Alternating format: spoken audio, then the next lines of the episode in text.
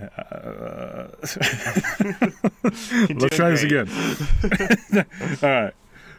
All right, thanks. Uh, that was the wrong. That I was I was closing out the show I, already. I was like, wow, that was a quick one. yeah. Thanks. Thanks for listening. We'll see you next week.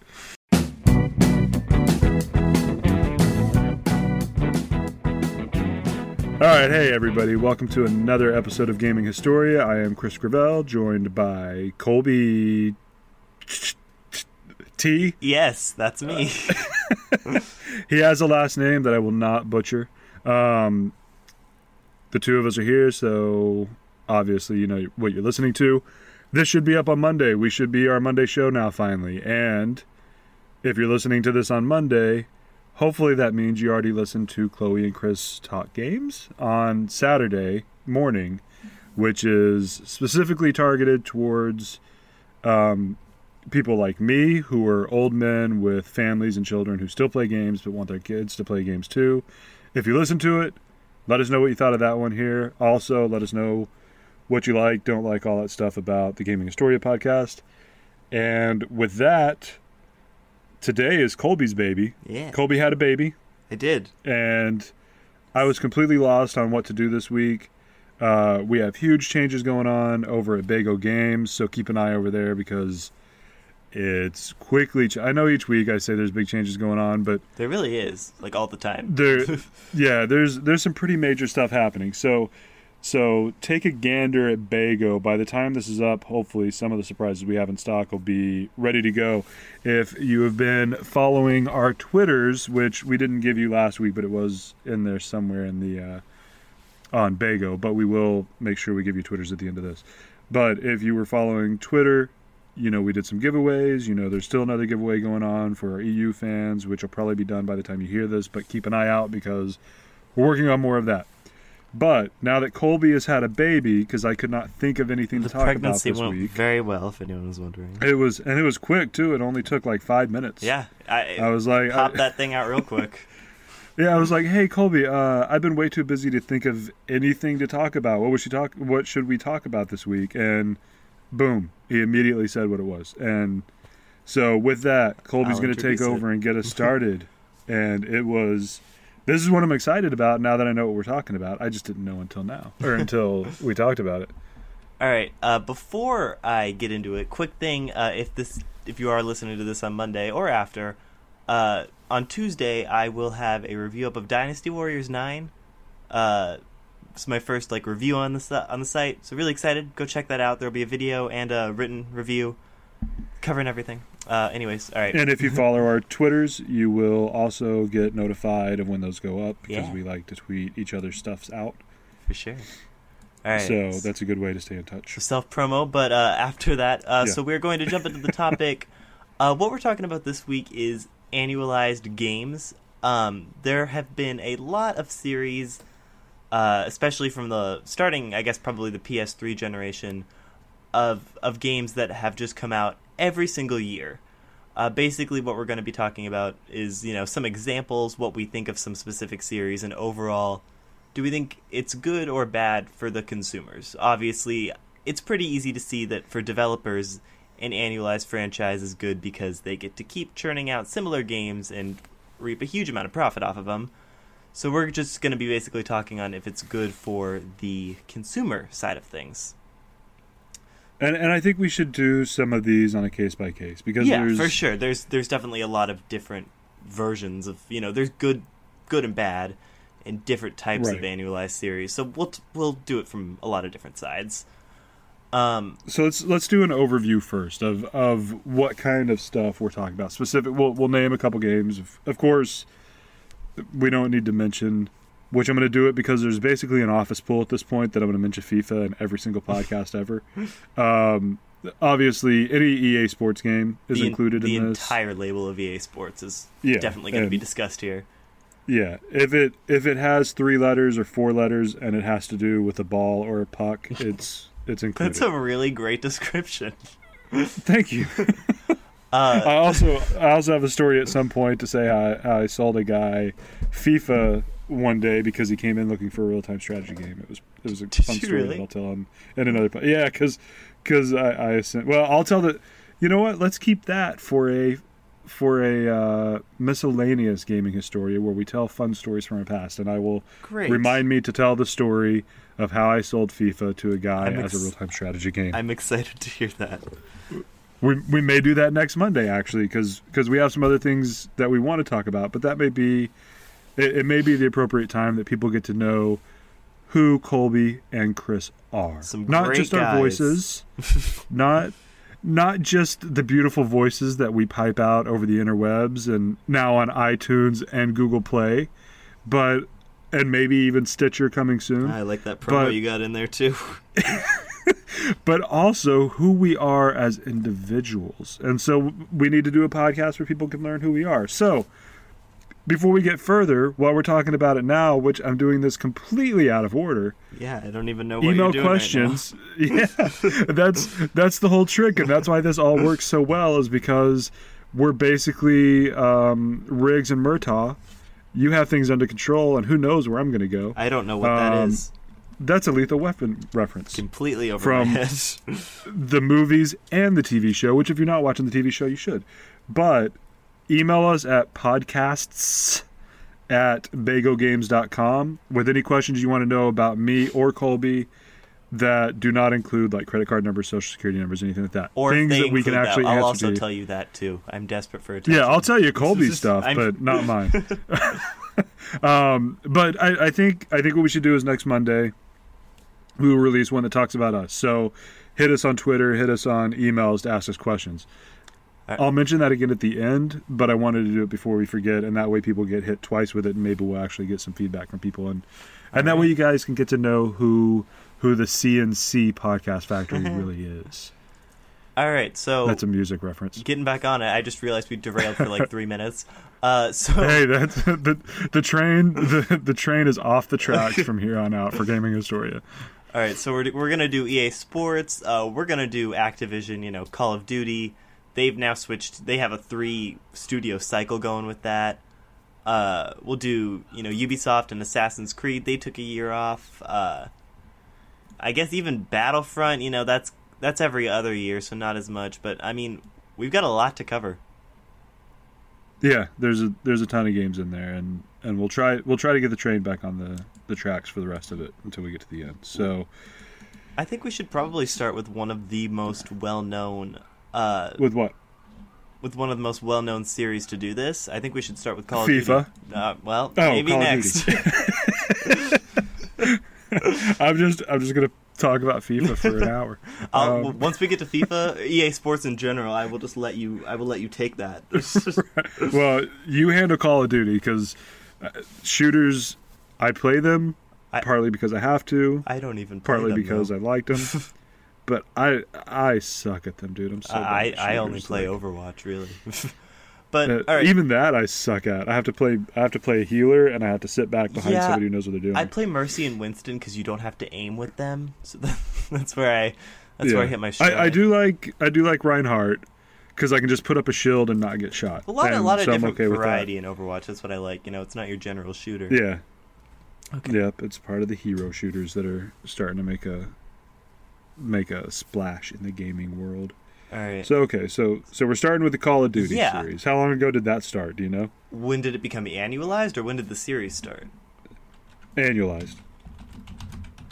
Let's let's take a look.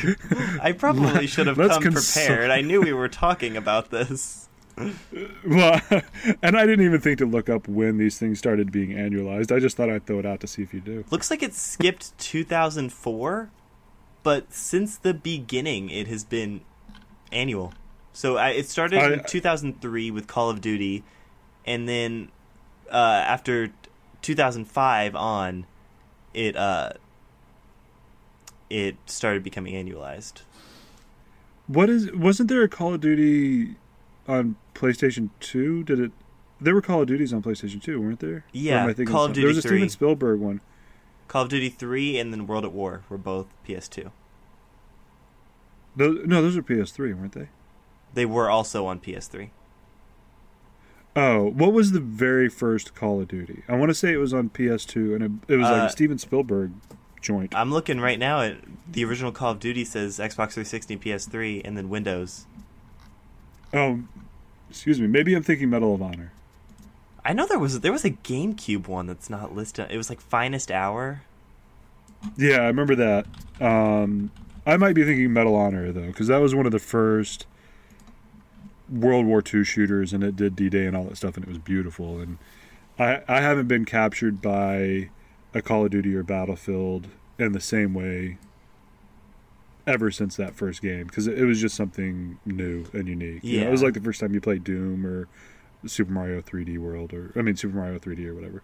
You know, it, was- it was something that you hadn't experienced before, and, and nothing can match that. So And, and that's what's interesting that now that it's annualized, you know, a lot of criticism comes at Call of Duty for basically repackaging the same game every year with a new coat of paint, which I've been very very critical of because I do I do agree that they do that. But one interesting thing to come from their annualized series is the fact that um, once uh, Infinite Warfare came out, you know that was a very very you know disliked game because of the fact that they'd been you know fans of the series had wanted them to get back to the boots on the ground uh you know older style that they hadn't hit in a long time.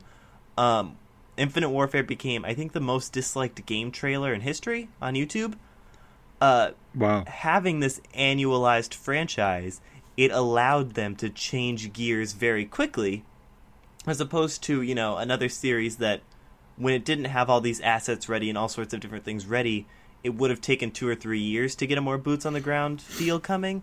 They were able to transition and within 11 months have a new game out that catered to what fans wanted. Right.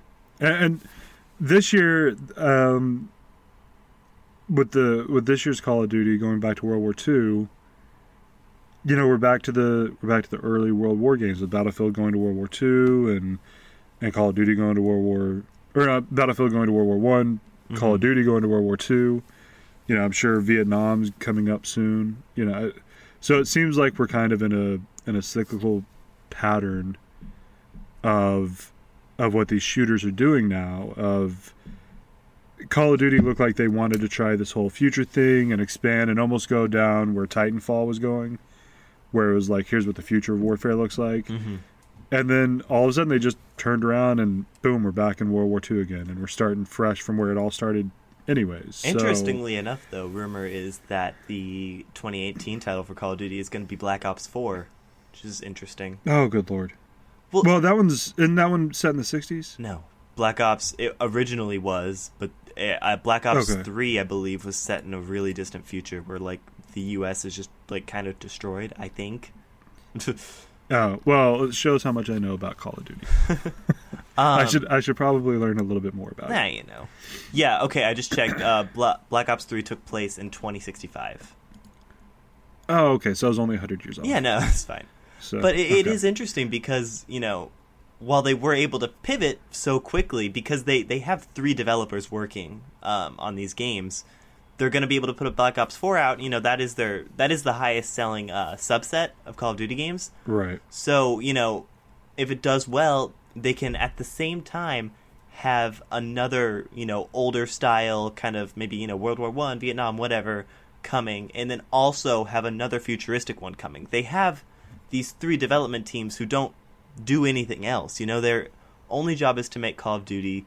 They can share assets with each other, and you know, it speeds up uh, development insanely quickly. I would I would love to see Vietnam, especially with the X and the Pro out now, You know, I think because they're gonna. I don't think people are going to cover Vietnam anytime soon. Honestly, I think that's still kind of a sore subject for a lot of people. I feel like whoever is the first to cover Vietnam, they have to do it right.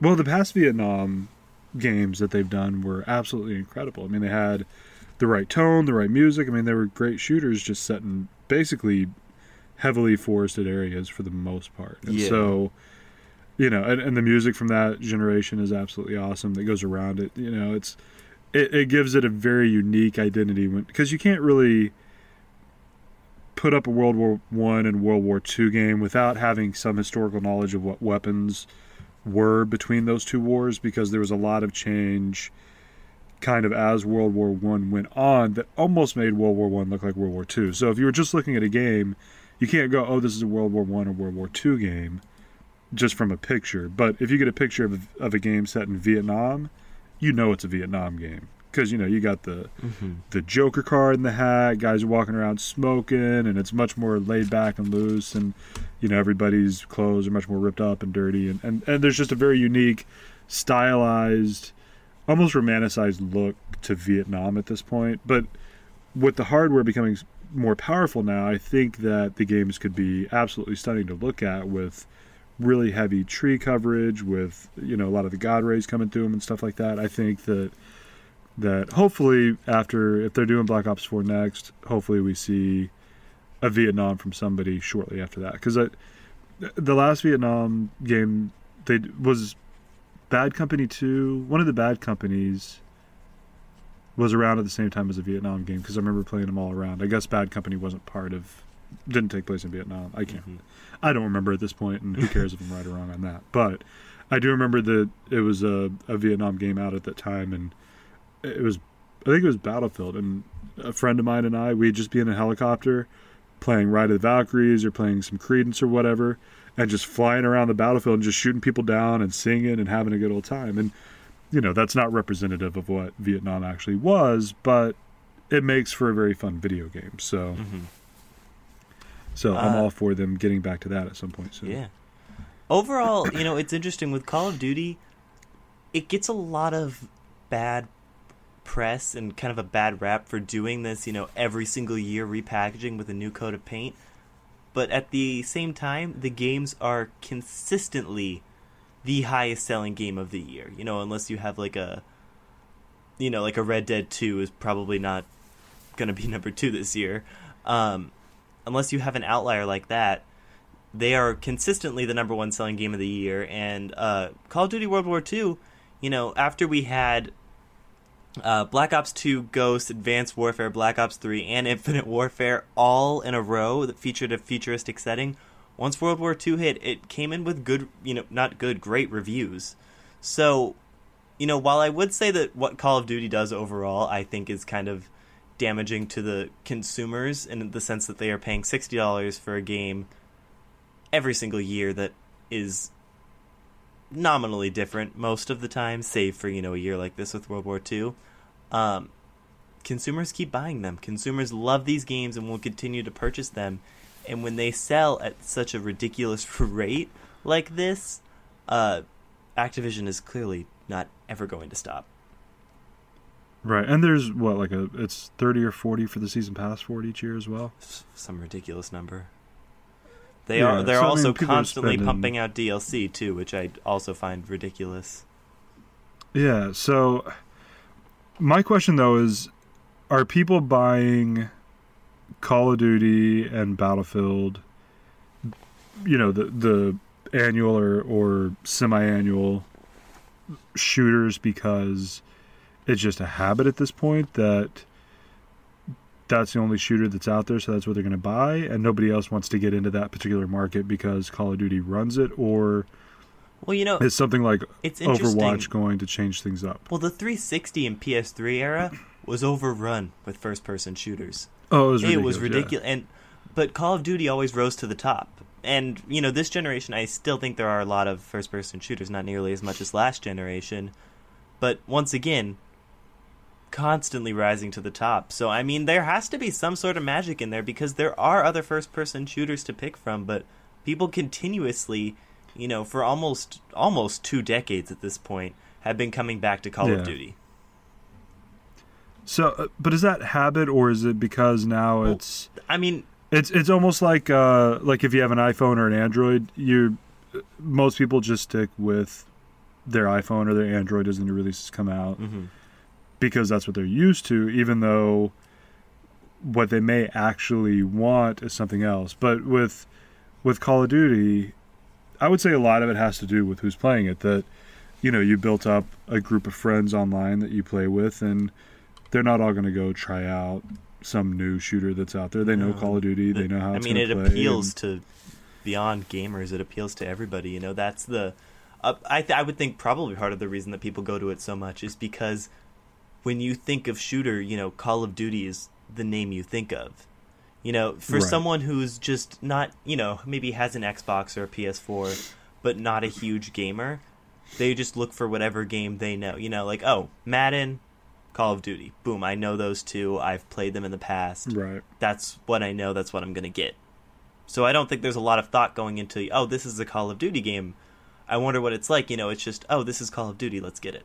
Yeah, Yeah. and and I, I think a lot of that has to do with you you build up a, a community around it, and they've they've been very smart in doing this. Is as you start to to meet more and more people that play that each year, you build up a wider group of friends that you play with, and you guys get better playing as a team, and you're going to just stick with Call of Duty because there's no reason to argue about whether or not to get the next Call of Duty because you're all going to play that. So I think that's very smart of them to do that, and and I think that's probably part of the reason that they gained early traction and one of the reasons that newcomers are going to have a lot of trouble gaining traction in this market where you have a Call of Duty and a Battlefield. You know, I mean, and Battlefield, I would say, is probably the on paper the the better of the two, but I I think Call of Duty is is going to be where most people turn to as as their favorite. Mhm. But And, you, know, Battlefield's a fantastic game. It just doesn't get the same. I mean, they, I mean, hit it- that. They hit that. You know, return to retro that fans were wanting first, and you know, World War II Right. still blew it out of the water sales wise. Yeah, and that's what's so crazy to me is is Battlefield really was the the first. What was it? Battlefield 1942 was one of the first shooters that I played online on PC, and that was. I mean, it was everything that Battlefield still does today. You had vehicles, you have, you know, all all the different pieces that make Battlefield what it is, and then Call of Duty came along, and just took over. And and I think a big sense of it is community. This, the same reason that you have stuff like Magic the Gathering. Nobody, I mean, people in the in the paper world for for trading cards for a collectible card game, you're gonna have a lot of trouble breaking the breaking into the or breaking into the Magic the Gathering market because people are so invested in that game over the last 25 30 years Mm-hmm. and most of their friends play that they don't want to go start something else and lose the the thousands and thousands of dollars that they've spent on it is that same idea Yeah. that that they've made it so that you kind of have to just stick with that because that's invested. where everybody that you know is and you've already invested so much into it anyways so but the cost is I mean, I guess if if the primary game that you play is Call of Duty each year and you're spending 100 bucks on it or whatever for the year, that's not bad. No, But but I don't know many people that play just Call of Duty all year. it's the Um, well, it's the gamers that aren't really gamers. You know, that they have a PS4 Yeah. after work. They'll come home and play sometimes. You know. Right. And and I've met people, which we'll get into the sports stuff in a minute, but the same thing. I would have people that would come in whenever I used to work retail that they just bought Madden every year, Mhm. and they bought the new system just to play Madden every year. And I was like, how can you not play anything else? They're like Madden. That's all I have time for. That's all I care about. Yeah. I love American football, so Um. I get that. Yeah. So now, before we hit the sports, we got one more thing I want to talk Yeah, about. I'm not pushing us into sports. It, it was just relevant to No, that I know, I know, particular I know. Uh, I have one more series I want to hit, and then we, I think, is a good time to get into EA Sports. Is I want to talk Yeah. about Oh, I'm gonna have fun with this series too. While I agree that so while I think overall Call of Duty it does serve the series that it's able to pivot and uh, you know kind of meet fan demand uh, very quickly in the way they release games. Um, a game that really benefited from taking a year off last year uh, is Assassin's Creed. Assassin's Creed. I don't know when that actually. Let me let me Google when that became annualized. well, while you say it, I'm gonna say an opinion that I think is gonna be unpopular. Okay. Um, I think that Origins is as good or better than Breath of the Wild. Okay, well, we're not talking after this. Uh, we're done forever. But um, and trust me, I love, I love no, Breath don't of the don't try to think it's an redeem what you absolutely- just said. Don't No, don't try. And, and, and I'll explain why. I'll explain why. There's there's one thing in Breath of the Wild that takes it from being one of those perfect games to being one of the the best games ever made, and it's all the weapons breaking. and I don't know if that's enough to do it. it it's it, whenever I played Assassin's Creed and then I played Zelda, once I got a weapon in Assassin's Creed, that was my weapon. Like Mhm. that, you know, I was I was ready to go with it. I got this cool upgrade. It's it that's it's that same loot cycle from back in the Diablo days. Like you get that cool new weapon, that's your weapon till you find an upgrade. And with Zelda, you get like this kind of cool weapon, but just use it at the right time and make sure you only only attack a few times with it and then put it back and you know, it's the the breaking weapons made it so that they're moving in the right direction. And I think that if they continue that way and they make the next thing kind of a little bit more loot based and finding some cool treasures, where you until you get to the Master Sword, of course, but you know, kind of continuing down that finding all kinds of cool different weapons, but not making them break all the time. That's going to help a lot. Um, Mhm. But that's what puts Assassin's Creed like. I, I I'm not going to say it's better than Breath of the Wild, but it's on par because they're very similar games. And and how they play, they just they just add different um, ways of handling things.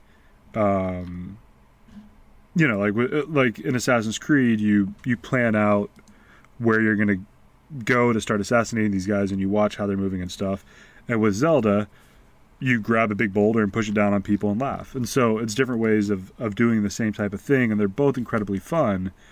But I don't think that Breath of the Wild is necessarily a significantly better game than than Origins, and I don't think Origins is a better game than Breath of the Wild. I think that they both com- uh, were heavy competitors for the best game to come out this year, and they're both very similar in how they play. Just one is very Nintendo, and one is very Not kind of grown up core gamer. So uh, it, I just wanted to get that out there, and, and you guys can blow up my Twitter and tell me how wrong I am. But I'll, I'll play be them one side of, by I'll be side, one there's of the ones of- blowing up your Twitter.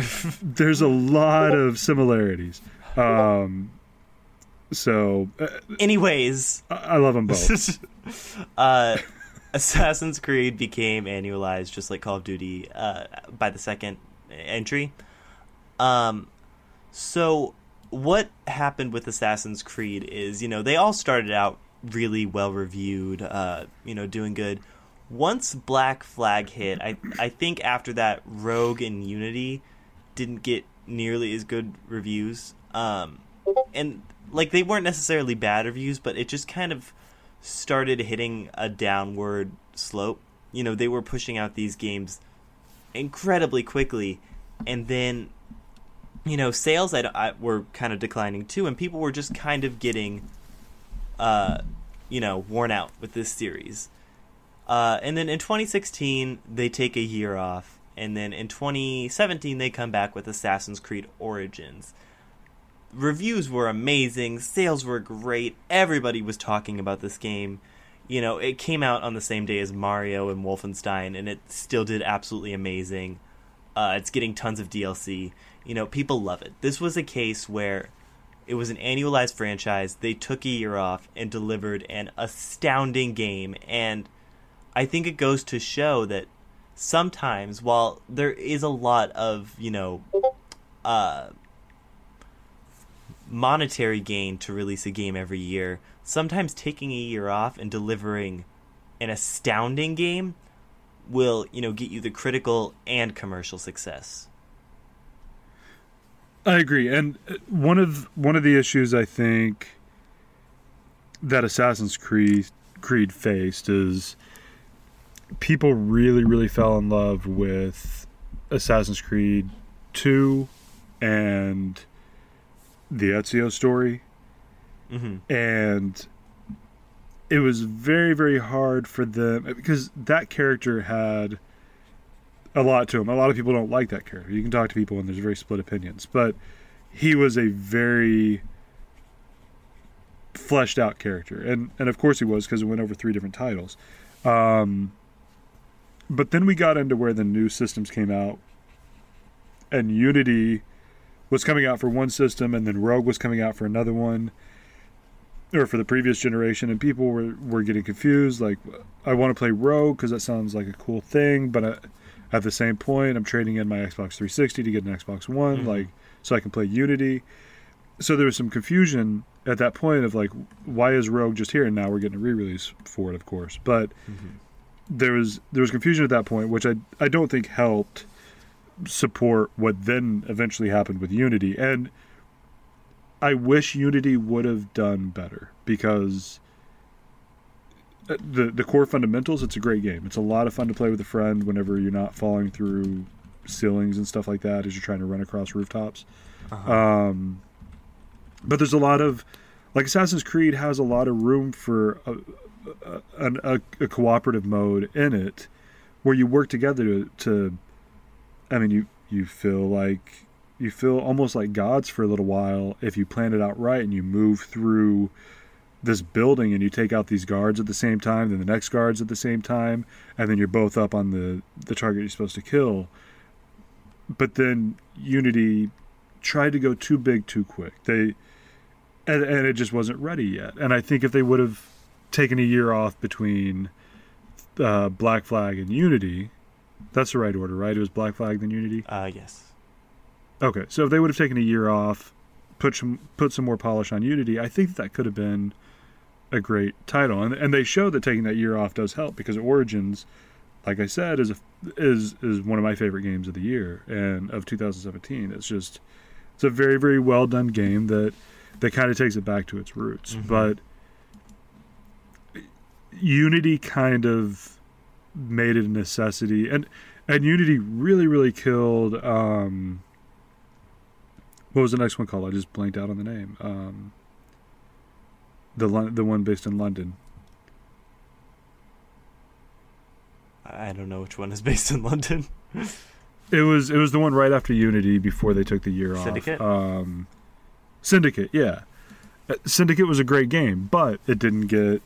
You know, people people at that point didn't trust Assassin's Exactly, Creed you know, because you- Unity had burned them. Once you release a game that's so marred with issues, that it's next one's gonna take a hit no matter how good it is.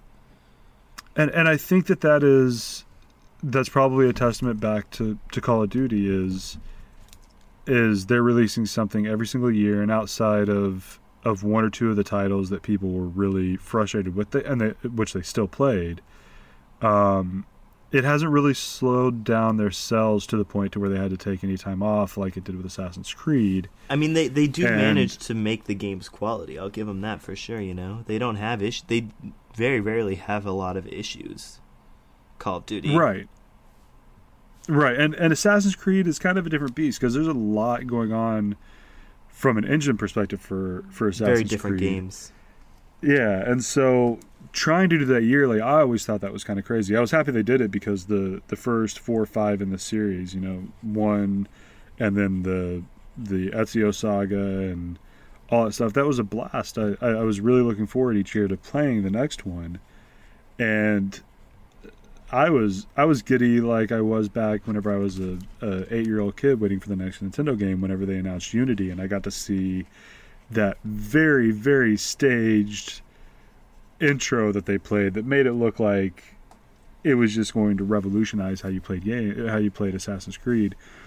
And then uh, you know a couple friends and I all picked it up on the same day started playing it on launch day and couldn't get it to really work. Hmm and you know that was where we were like you know what? Assassin's creed's dead man. They killed it with this game which looked like it was going to make it a whole new thing. Then syndicate came out and the only reason i even played syndicate was because it was on sale for like eight bucks hmm at best buy or Wow. something or target or something like that. And so i bought it. It was it was around christmas time and so i bought it and i i started playing it. I was like man they they are right back on track. This is a great assassin's creed game. I hope that they continue. And then that's around the same time that they announced they're going to take a year off and not do an assassin's creed game instead give us the gem that is the assassin's creed movie and then you know bring out bring out origins which uh, I, is just i mean they show that they still have it. They know how to design a game and, and origins is a beautiful game. It's very very well done. So but I, I, I think with what they're doing with in-game events and DLC and story content and stuff, they they very well could do every two years and just kind of keep the game alive through events and things like that and, and big DLC later on and Yeah. Um, I just I think you know they had such a misstep, and then you know Yeah. they take the year off, and then to come back with such an amazing game, I think it just goes Oh, to yeah. show that you know when you break this formula of a yearly release, great things can happen. Yeah, and and I'm, I'm I haven't seen anything about an announcement of, of an Assassin's Creed game coming out this year. So I'm wondering if the now in the two years. Re-release.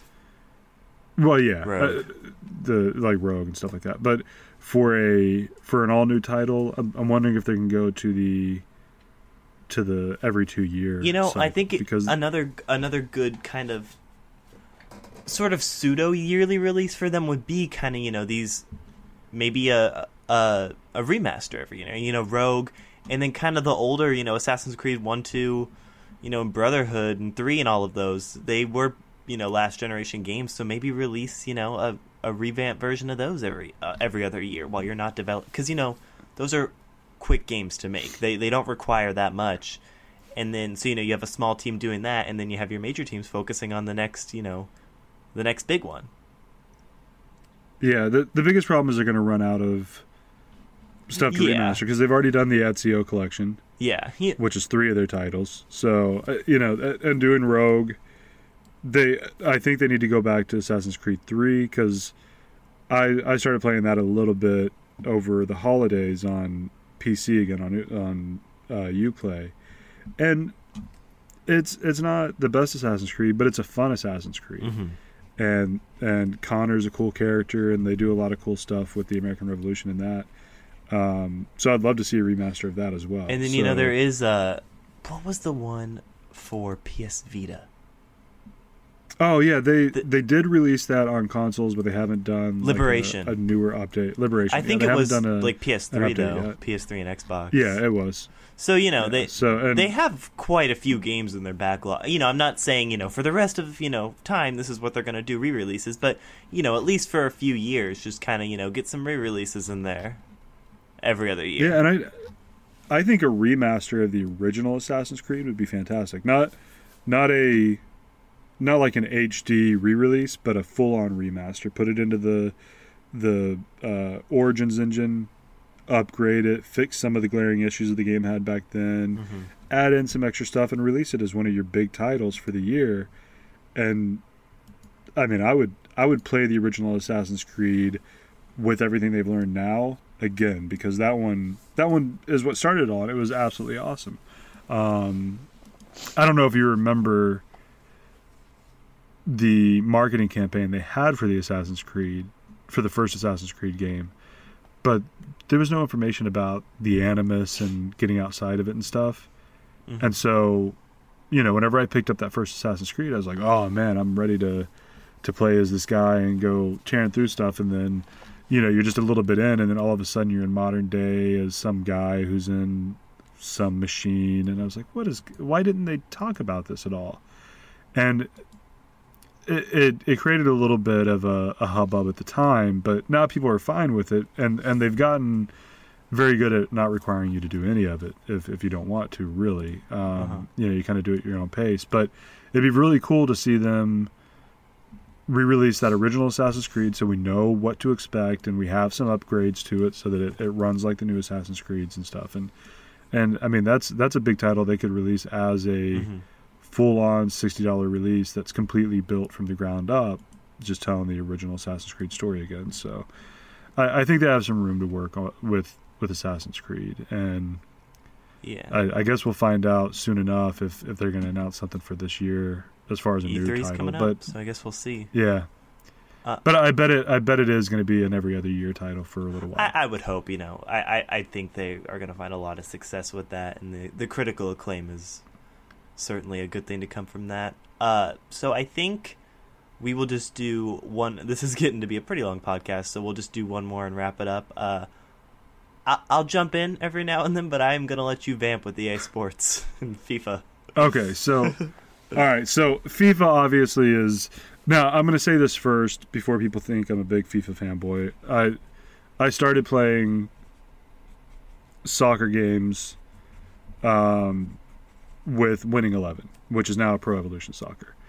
I've always thought that the gameplay of Winning Eleven and PES is better than FIFA, but FIFA has done a lot to catch up, and one of the reasons is because every single year, besides one or two years in there where we're Winning Eleven and PES took a year off to kind of get things situated, FIFA has had to compete with PES, and the this is where I get frustrated, and and one of the first games I ever did a proper review for was NFL 2K5, which was done by um,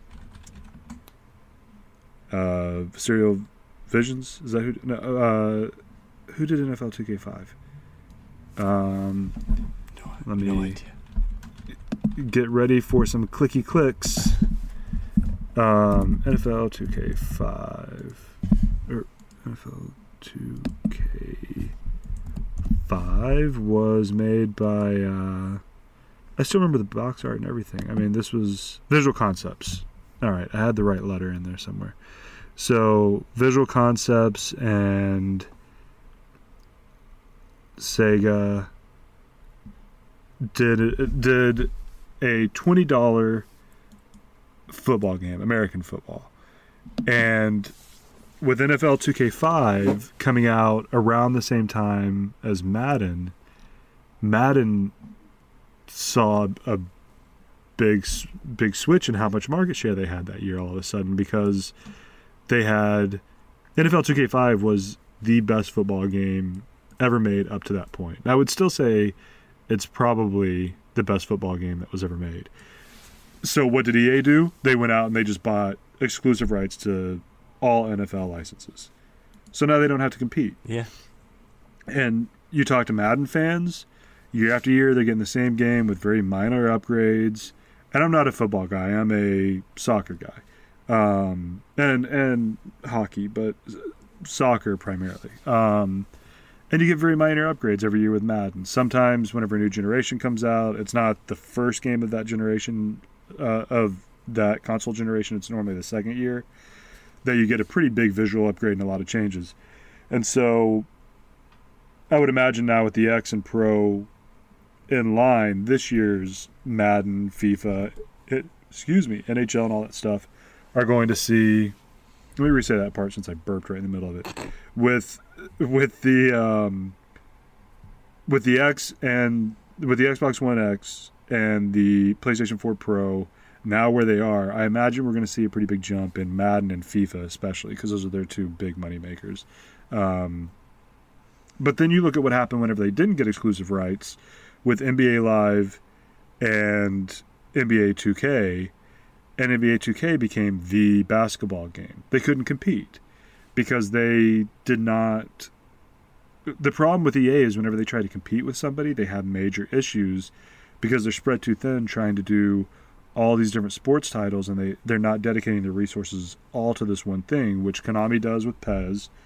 They have, you know, their their big title is PES that they really, really focus on. And the problem is they just don't have the licensing power that EA does for soccer. So if you want to play as Barcelona, you can play either one. If you want to play in the Bundesliga, you got to play in FIFA or you have to go download option files and update PES and all this stuff. And so there's a major problem with with licensing in sports games and with it being a yearly release, it just gets compounded because there's only so much you can do. Basically, you're doing a roster update. But they were very FIFA the FIFA side of things actually took a took a good turn last year with FIFA 17 releasing the Journey, which like it or not, it was a very cool addition to a sports game. And and I know NBA 2K has done something along the same lines, but not to the level that FIFA pulled it off with with just a really well crafted story. And then it continued in FIFA 18, where the journey continued, and you continued the story of Alex Hunter, and and the choices you make are kind of Bioware esque, but they don't really affect the story all that much. They do a little bit as far as what kind of stuff you unlock and your fan base and stuff like I that. I think it's but, definitely at least a, a good direction for doing something new for the series, but you know, because they are they do have such a such control over the market with all of these sports games because of how much capital they have that they don't have to worry about competition. So the fact that they did Right. try to innovate a little bit is a nice thing. I will give them that. Yeah, and, and, and I have a I have a lot of good to say about EA with with what they're doing, especially for FIFA. And part of that is because FIFA is the worldwide game. That's the game that sells best worldwide because soccer is that sport that appeals to everybody. Just wait until June of this year and you'll you'll see why soccer is such a popular thing because the World Cup will start and you're going to see World Cup stuff everywhere you turn. It just it takes over. And especially if you're traveling or you're not in the US, it's just going to be World Cup fever everywhere. People go nuts for it. Um, so so EA knows that FIFA is a game that they have to at least innovate on some. The problem is on the pitch or the field for those who aren't big soccer fans. You don't get a lot of change from year to year. You just get your roster update and then you get the slot machine that's Ultimate Team and they really push Ultimate Team as what you should be playing and they're really really good at honing in on that desire to get your Thomas Mueller or your um, Cristiano Ronaldo or your Lionel Messi or your in-form Pogba or whoever you're going after. You can try to get them out of packs, and they they sell these big packs that give you like 30 rare players. You're like, oh, finally, I'm going to get them. I'm gonna, I'm going to go spend my 50 bucks and get these 10 packs of 30 players, and you end up with a bunch of crap. And then you're sitting there on on your phone or on the uh, market just constantly selling stuff and trying to rebuy stuff cheap and then resell it and trying to figure out like we have these informed guys. And so the problem with FIFA versus PES is is PES has an ultimate team mode as well but in that one you there is no market. Whoever you open you open. Their online service is nowhere close to as good as FIFA's but in that game they focus more on the gameplay. Fifa while the gameplay is good focuses a lot more on making sure that each year the new stuff comes out and they make a huge deal out of having chelsea players get together and see the reveals of their cards and then uh, having you know other premier league teams get together and play against each other while they also get the reveal of what their card is for that year and they talk trash to each other. And it's this huge song and dance that they do every single year like clockwork to get people pumped up. And every single year, I swear I'm not going to get excited about it. And then I'm there on day one to buy whatever the most expensive edition is. So they they know what they're doing to get you, and I know that I'm not getting anything that's that different. Each year, it's there's something about the game. Like 17 was all about pace. The faster your guy was, that that's all you needed. Um, so you you said you're going to get it every year, you know? That's that's similar to Call of Duty. I think what we were talking about. That's earlier. exactly, and that's the problem. And I'm I'm waiting for PES to finally just say, you know what, we have to break this licensing issue and get the licenses in, and we have to overhaul our menu system. We just don't have to do an overhaul of the game, even if they had, even if if it was the the Red Devils and the Gunners and Man Red and stuff like that instead of the actual team names, I would be fine with that if the game didn't still have the same menus that it had from like PS2. They need to upgrade the visual presentation and they need PES needs to upgrade their commentary because I, I personally prefer to have commentary on. It's it's just kind of that almost white noise in the background while I'm playing. Um, but it's it's so bad that it's grating. And so once PES gets to that point, they have the better game whenever you're playing it on the field. It's for a purist, for somebody who who kind of almost studies soccer. Um, and so that's that's the big thing with those yearly is is there is competition. Is I may I may not buy FIFA uh, FIFA 19 based on what Konami does with PES, but if I was a FIFA or if I was a Madden fan, guess what football or if I was I'm sorry if I was an American football fan, guess what football game I have to buy no matter what. It's Madden because EA bought the rights. And I don't- No I mean- choice for you. Yeah, and I don't know how that's okay. I don't know how that's legal. It seems It's like a, it's a monopoly, to me- basically. to me it's a monopoly because you cannot create a football game with the teams. You just have to make fictional teams, and nobody's going to want to play that. Right, and 2K tried that after they did so well with 2K5. They released like a Legends thing where they got uh, players who were no longer active, and and I think it was uh, um, Troy Aikman and a few other guys were on the cover um, that you played as these legend teams with made up names and stuff, almost like Tecmo Bowl um, did a couple times, where you just picked a random team and it had made up characters. Um, but now, and and that's where I thought Madden was going to start seeing huge improvements because they had NFL 2K come out and 2K5 and it was great. And Madden was going to have to make this, and, and Madden was kind of in a rut at that point. And Madden was going to have to make a huge change to compete, and now they don't have to. And NHL is the same way. You, there's not really another competitor for NHL, but where they did try to compete, the two places they tried to compete is where you're seeing the most innovation, and that's or where you're seeing what happens whenever EA doesn't ex- hold exclusive rights, and they lost the NBA stuff. I mean, NBA Live doesn't compete with NBA 2K. Um, if it even gets released. Uh, there was a couple years ago they didn't even release the game because they couldn't get it under control. It was so bad. And then with FIFA, every year we get closer and closer to where there's more and more videos and articles about which is better, FIFA or PES. And this year the consensus is kind of I don't know. Like people who review games for a living, who are there to give you their opinion for what it's worth can't even tell you which one they prefer. They play both. And so that makes me think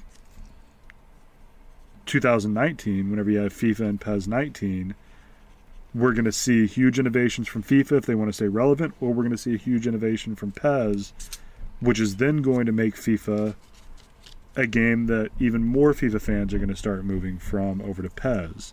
But it can't happen in Madden, it's not going to happen in NHL, and that's a problem because you don't each Madden that comes out you don't really get major upgrades and it's not like Call of Duty where you know that you're still going to get new maps and new weapons and new levels and a new campaign and stuff. With Madden, you're getting a roster update and and a bullet point on the back that says we added, you know, new defensive AI, which great, but what does it really do? Because now you've made it so that this is a defensive game this year, and the next year it's an offensive game, and the year afterwards it's a running game.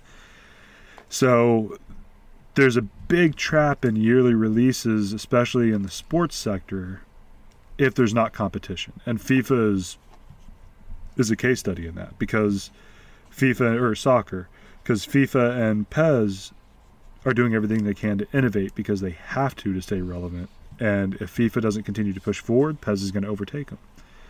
And so, uh, whenever it comes to sports titles, that's that's where the annual release thing. It's a necessity at this point. I mean, you got to do it. I mm-hmm. I would like to see it go so that you buy. Uh, let's say that the next titles that come out for 19 are FIFA 1 is just what they call it or FIFA 20 or something like that. Um, and PES one or whatever they want to call it, Origins. And what they do is, whenever the new roster update comes in, you you buy a thirty dollar upgrade pack, mm-hmm. and it adds some new features. It adds the roster updates. It adds all that stuff, but you're not at that point where you spend a hundred dollars on packs and totally stuff like that throughout the you. year that are gone. So hopefully we'll start seeing those games become every two year release because you could do a, a, a, in between. You know, FIFA 18 could get a FIFA 19 patch upgrade that you pay 20 or 30 bucks for, and you get a few new features and you know the next story of of the journey or whatever. But you get to keep that ultimate team you've been working on, and you get to work on your ultimate team for two years. But I, I don't see that happening because part of it is if you gave me two years to build up my ultimate team, I'm not going to buy packs because I know I have two years to work on it. So, and considering how much um, they spend on licensing, they they just want to get you know multiple. Oh yeah, and out there. I, it's just printing money for them yeah. at this point. I mean, it's it's ridiculous. You know, bringing um, it full circle, I just think you know the cause of these annual titles uh, is money. You know, they they print money. One hundred percent. And I think that's what they all have in common. I think for games like Assassin's Creed, I think they can find the same amount of monetary value in the annualized as having a year off and then getting this, you know, huge critical acclaim. But for, you know, for Madden, they definitely need to do it because of how much they pay for licensing. Call of Duty, they have Right. three studios, you know, doing it. They're all sharing assets. I just think overall, as a whole, because I'm uh, we are getting really long on this one, so I'm gonna try to wrap it up now. I think that annual series are here to stay as long as you know consumers continue to be okay with them, uh, and you know continue to purchase these titles. I think they're here to stay. Um, hopefully, you know, like with what we saw, you know, Assassin's Creed took a year off. Hopefully, we'll continue to see that uh, see that from them. But as a whole, these are definitely here to stay. Uh, so, closing thoughts. You know, I think they can be good for gamers in the sense of you know Call of Duty was able to pivot so quickly and deliver a fan favorite, but also you know in the case of Madden you're getting a new roster every year. You know it doesn't require a completely new full game. It's not something that's required, but it's something that prints money for them, and they're going to continue to do.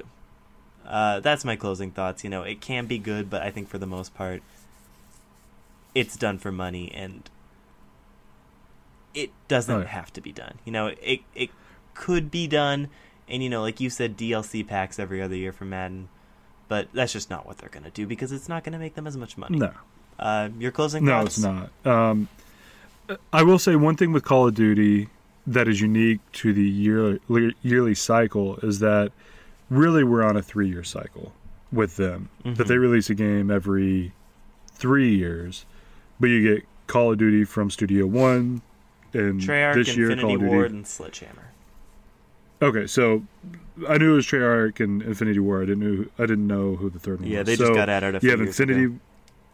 Okay, so you have Infinity Ward this year, and then you have the next two, and then Infinity Ward in what twenty twenty one. Mm-hmm. Um, Infinity Ward does their next one. So really, Call of Duty comes out every year, but you're getting, and, and they're and they're making very, the games are almost indistinguishable, but they're they're not doing yearly cycles the same way that some of these other games have, like the Assassin's Creed teams, which they did have multiple teams, but it was the same. You know, it was all under the the Ubisoft studios, um, Montreal or whoever was doing it for the most part.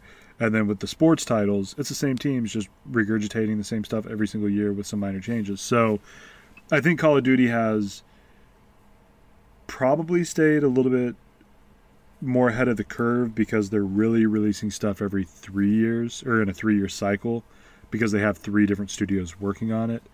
And and maybe that's what you need from some of these sport titles if they want to see some real innovation as the competition starts to heat up where they do have competition is have two different teams working on two different titles you know fifa 18 is being worked on right now by studio 1 studio 2 who- that just released fifa 17 is working on fifa 19 Mhm. and that gives them two years to really implement more and call of duty has shown that they can do that without it making without it being a jarring experience to go from one studio's game to another because they they finally kind of got it all down. So I have no problem with yearly games. I just want more out of them. And you know, for me, my yearly games are generally FIFA or PES. Um, and I'll dip my toes in Call of Duty occasionally, but I want to see like a significant change each time, and that's just it's not happening in the games I play, and from some of the people I talk to in Call of Duty, it doesn't happen as frequently as they like. They they kind of got in a rut for a little bit before they went back to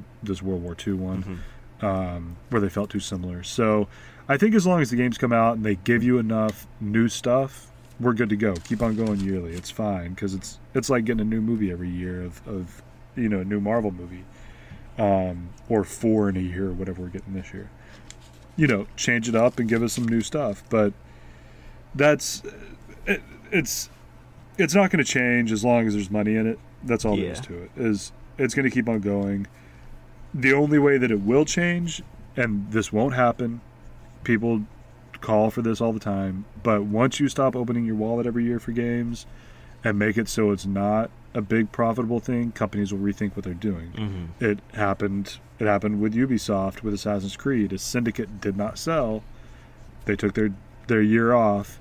They came back and they made Origins, and it's selling like crazy. So maybe they learned, hey, we need to we need to do every other year because that gives us more time to really craft this beautiful game. And the only way for that to happen is to speak with your wallet. And the only game that I can really think of that that proves that was Syndicate because people didn't buy it. So Yeah. so I mean that's that's the end of the story on on annual releases. I mean so all right, so that's it. I mean, you know, annual games. You're stuck with them. So we will we will see you next Monday. Um, this will now be a mon- every Monday show. Yep. The rest of the stuff I already covered early on. So follow me at Twitter at limited fell. Follow Colby, Uh, Colby C O L B Y underscore Tor T O R. and you'll also find us on Got bagogame.com. new stuff coming all and the then time. from there, yep, and then uh, comment, uh, send us emails at podcasts at uh, bagogames.com. Subscribe on iTunes, on Google, wherever you're listening. Uh, leave some feedback there that helps us out, lets us continue to grow to these big episodes that we're working on soon. And uh, that's what we got for you. We we will be back next Monday with another show. Stay tuned to Bago Games for more information on what's going on, or follow us on Twitter, and we'll we'll make sure to keep you updated there as well. See you guys next time. See you Monday.